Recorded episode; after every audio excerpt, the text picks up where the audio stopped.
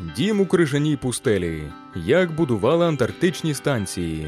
У хатині дме й холодно, якщо порівнювати з кораблем, згадував Ернест Шеклтон, один із членів британської антарктичної місії.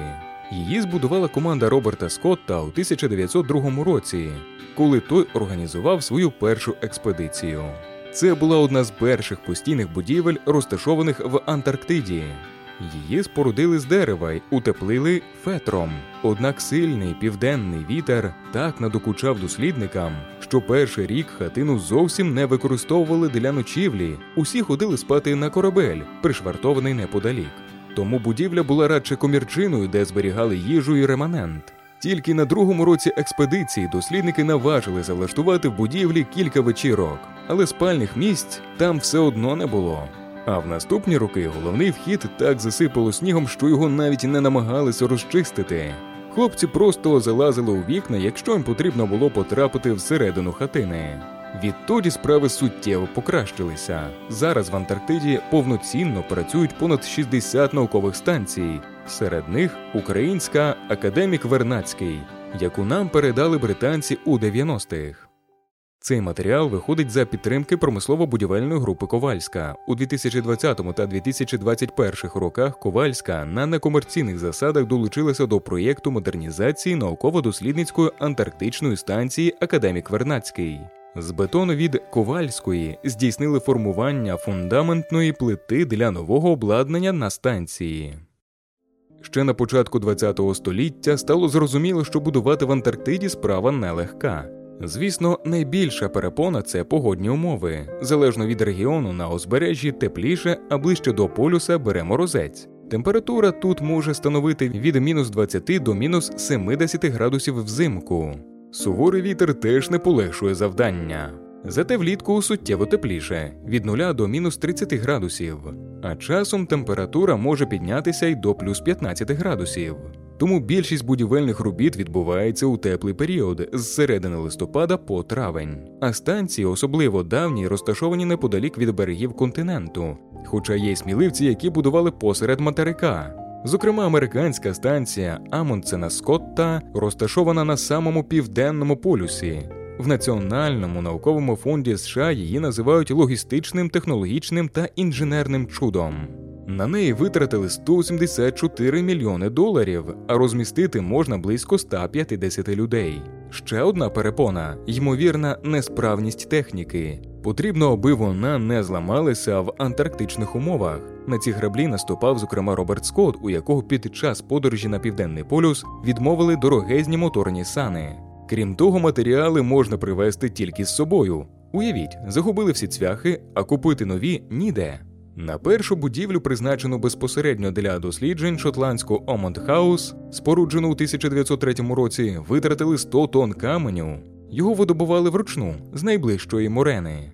Зараз країни не використовують ресурси Антарктиди, тому будівельних матеріалів там теж немає. Щоб спорудити сучасну станцію Амундсена Скотта, до найпівденнішого місця планети довелося доставити 40 тисяч тонн будівельних матеріалів. Транспортувати такі великі вантажі в Антарктиду дорого і логістично складно, адже часто вантажі спочатку перевозять суходолом до Чилії, Південної Африки тощо, а вже потім на судні. Тому архітектори намагаються мінімізувати кількість будівельних матеріалів. Наприклад, для будівництва індійської станції Бгараті використали 134 транспортні контейнери, у яких прибув вантаж. Сьогодні перед транспортуванням все обладнання і матеріали ретельно чистять, щоб на них не залишалося бруду, сміття, цвілі. Так захищаються від того, щоб в Антарктиду випадково не потрапили приїжджі види рослин або тварин. Це ще один велетенський шмат роботи, який зазвичай не потрібен в інших місцевостях. На спорудженій будівлі проблеми не завершуються. Пізніше її може просто повністю засипати снігом, настільки, що вона стане непридатною для роботи і життя, а відкопати і ремонтувати буде дуже складно і дорого. Так сталося, наприклад, з першою версією станції Амундсена Скотта і Галлей. Сьогодні це здається не такими значними перепонами. Сучасна наука дозволяє розробити і доставити в Антарктиду машини, які витримують низькі температури, а також перевозити велетенські вантажі. Однак бум будівництва наукових станцій почався ще у середині ХХ століття, коли технології були скромнішими. Зокрема, британську метеостанцію базу F, яка пізніше стала Фарадеєм, а згодом українським академіком Вернацьким, відкрили в 1947 році. Тоді вона ще розташовувалася на острові Вінтер. Дерев'яний будиночок для майбутньої обсерваторії спорудили учасники експедиції на землю Греяма в 1934-1937 роках. Однак, як постійна станція, вона почала працювати лише через 10 років. Щоправда, і тут довелося долати труднощі. Коли британська експедиція прибула, аби запустити станцію, дослідники не знайшли ніякої будівлі. Тільки вивчивши околиці, вони помітили уламки споруди, яку імовірно знищила буря. Тому довелося відбудовувати її з того, що залишилося, і привезених підручних матеріалів. Зрештою, вдалося відновити маленький будиночок, де могли жити 4-6 людей. Зовсім скоро британцям стало тісно, а технології стрибнули вперед. Тому вирішили, що реконструювати стару станцію не будуть дешевше і перспективніше зробити нову. У 1954 році на сусідньому острові Галіндез дослідники звели нову споруду, де могли прожити до 10 людей. Вона вже була міцнішою. Використовували не лише дерево, а й метал та бетон. Тоді це було новинкою. Британці одним із перших застосували бетон у конструкції станції. Ним залили фундамент і вимостили доріжки. Будівлю суттєво змінили у 1980 році. Тоді до старої одноповерхової споруди додали другий поверх. У 1977 році базу F перейменували на станцію Фарадей. Фарадей востаннє модернізували наприкінці 1980-х років, а в 1996 році його передали Україні, і народилася станція Академік Вернацький. Українці натомість зобов'язалися оновити паливний бак, щоб він відповідав мадридському протоколу і менше забруднював довкілля. Відтоді масштабної модернізації до останніх років не було. Втім, на щастя, великих проблем з обладнанням чи будівлею на станції не ставалося. Цьому можна завдячувати британцям, які передали станцію в чудовому стані, а також українським науковцям, які робили невеликий ремонт, замінювали окремі елементи. Звісно, підручного ремонту з часом стало недостатньо, тому в 2018 році почали готуватися до великої модернізації.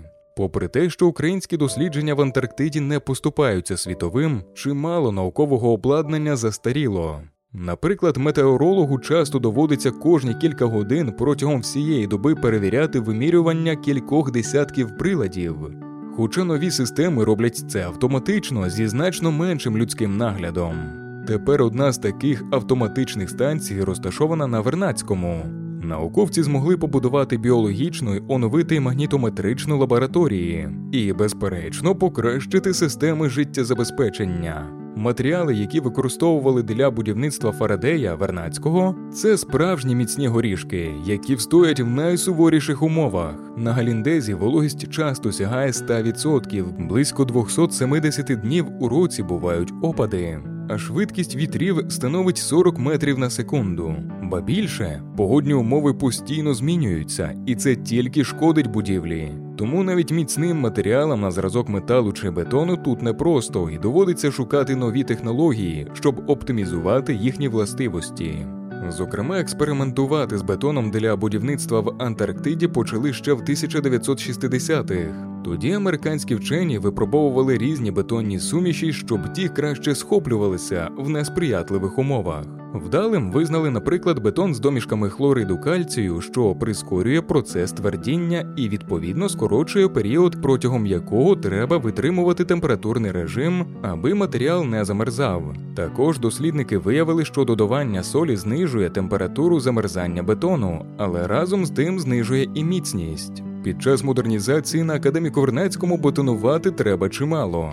Як зазначає голова Національного антарктичного наукового центру НАНЦ Євген Дикий, для цього з України в січні 2021 року виїхали три контейнери з будматеріалами.